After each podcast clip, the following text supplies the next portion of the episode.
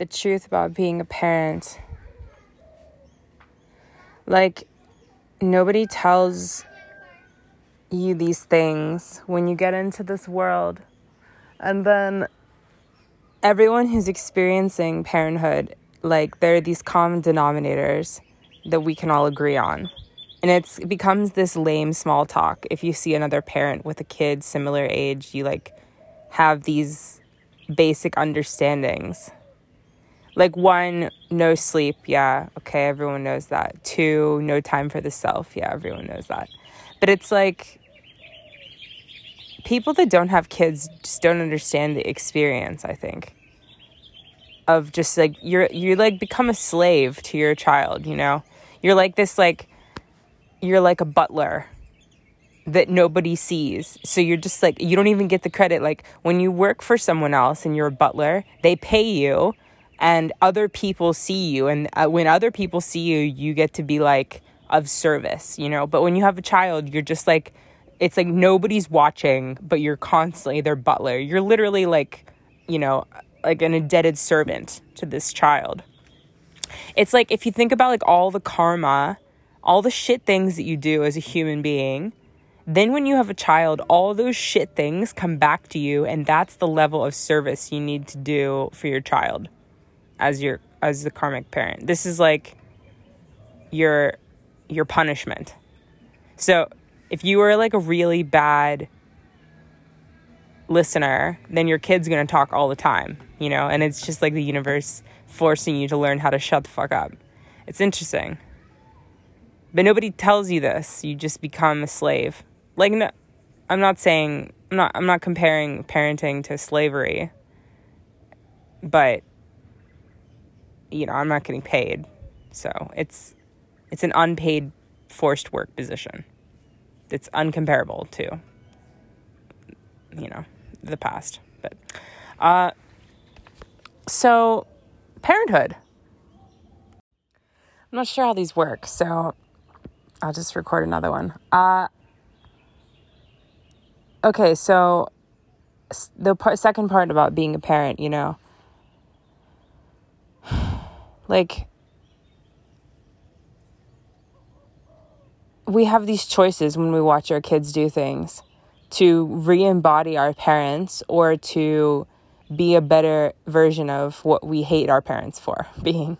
Like, you know, it's like when our kid doesn't want to brush us brush its teeth do we do what we our parents did to us that we hated because we still have this like resentment inside. We want to just like we haven't dealt with the anger we felt with their behavior toward us so we just give it to our kid. Or are we getting the chance to like be a better toothbrushing dictator you know? And it's like these the, these happen these like opportunities happen constantly though. It's like it's like a it's a waterfall of opportunities to be your parent or to be a new kind of parent and then deal with how you feel about that afterward.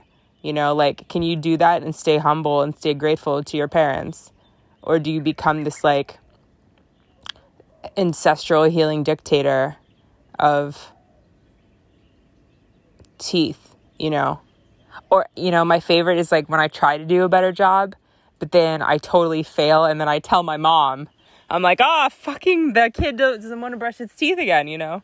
And she's like, yeah. And then she has the answer, and then I feel less, I, I hate her less, you know? Like, I don't hate my mother, you know, I appreciate her. But the point is, is we all have these stored, these, these stored angers as a child toward our parents for certain little things about like the ice cream bar or the early soccer practice or whatever.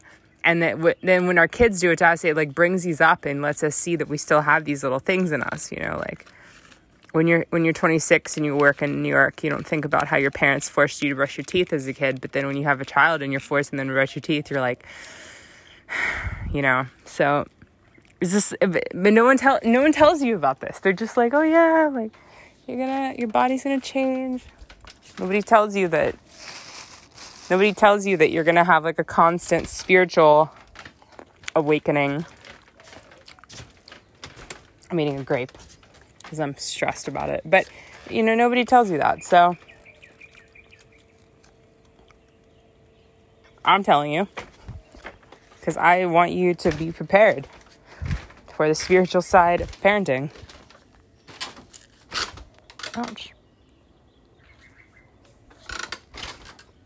But spiritual parenting is uh spiritual parenting is a lonely journey because not many people talk about it. Not many people do it consciously. Not not many people talk about it. And if you look online for resources, there's hardly anything. It's just like random people on Instagram posting videos and then you try to follow them, but then you don't want to watch what they make for lunch and then you unfollow them and then you're alone again. And then you just have your yoga.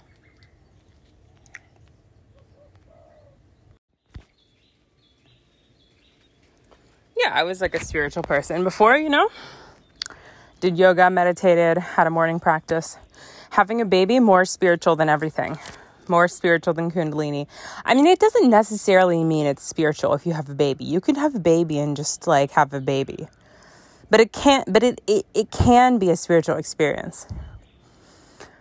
And then if you stay in that space, the whole experience of raising another child, essentially you realize, like for, for me, I realized I'm here's the soul that was watching me, being like uh, watching me dance alone, watching me go on adventures, watching me cry, watching me eat four meals a day, you know, and it was like, I'm gonna go hang out with that human because I love her and she she'll get me, you know, and and for me, having a baby was like realizing that this alien lord had chosen me to be his guardian, and I was equally as grateful and as like, holy shit, how am I gonna be the best alien host to this like w- lord of wisdom, you know?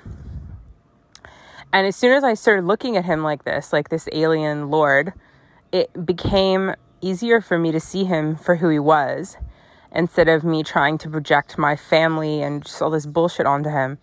But then it made it difficult because I realized, look, here's this person. He already comes with his own personality and his own path.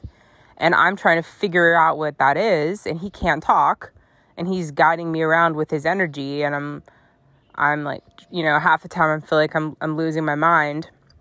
But time and time again, it proves that this theory is correct that he does have his own energy field and that when I really learn how to yield to it, he's opening up the path for me. I just have to learn how to surrender. So it, it really has become this like deep, deep journey balance of how do I use all the spiritual tools I've found in order to be the best alien guardian ever? And how do I also have a human experience with this soul who has decided to come into the human experience too?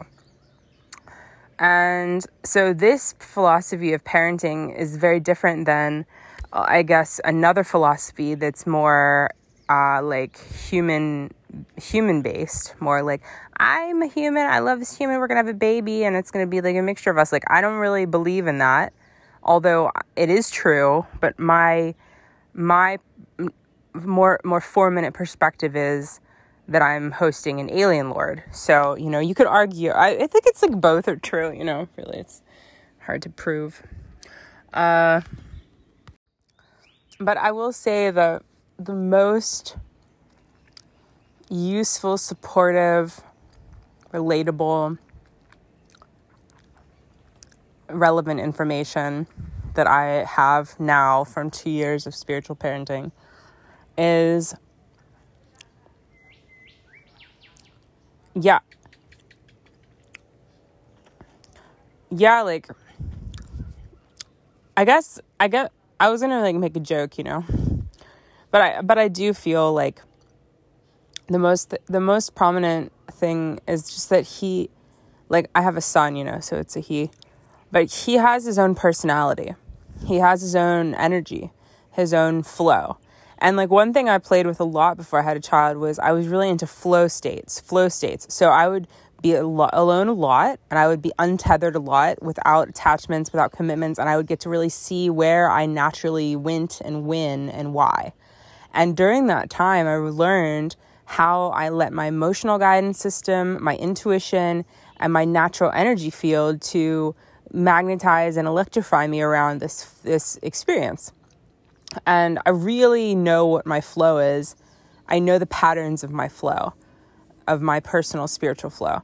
So meeting this other human, by the way, I'm a Cancer, he's a Capricorn. Like, what kind of God did that to me? I don't. But he has his own devi- devise to navigate, and he's had it since the day of conception. Like I felt it when I was, and he was in the womb. I'd be out at parties way later than normal because he wanted to dance, and I was like, okay, this is who he is. This is me meeting who this person is.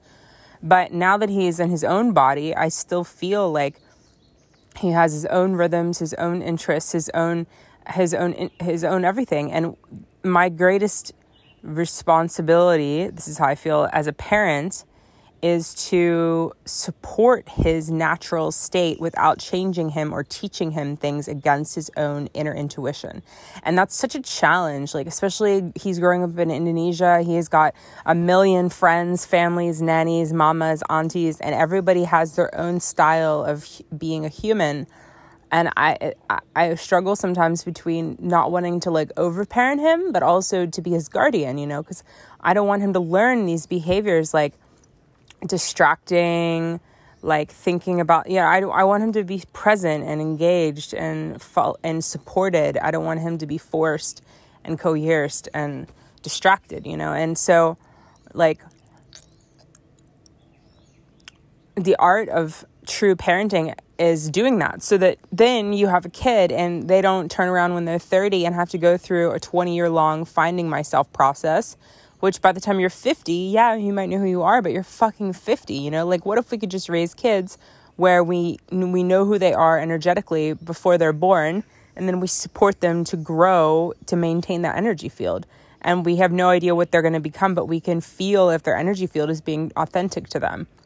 That's like the number one goal of spiritual parents, I feel, should be. Or what else? Should, you know, whatever. Should's a bad, bad word. Never say it. But like, that that seems like the goal because that's what I would want. If I if I could have I mean I had a great childhood, whatever, you know, I'm not going to sit here and woo woo, but if I could come back into the world and have any request, it would be to have a present parent who was physically able to support me and my field, who would teach me, you know, who would kind of like ease me into the reality that's going on, but who could support me and not try to distract me or change me or limit me.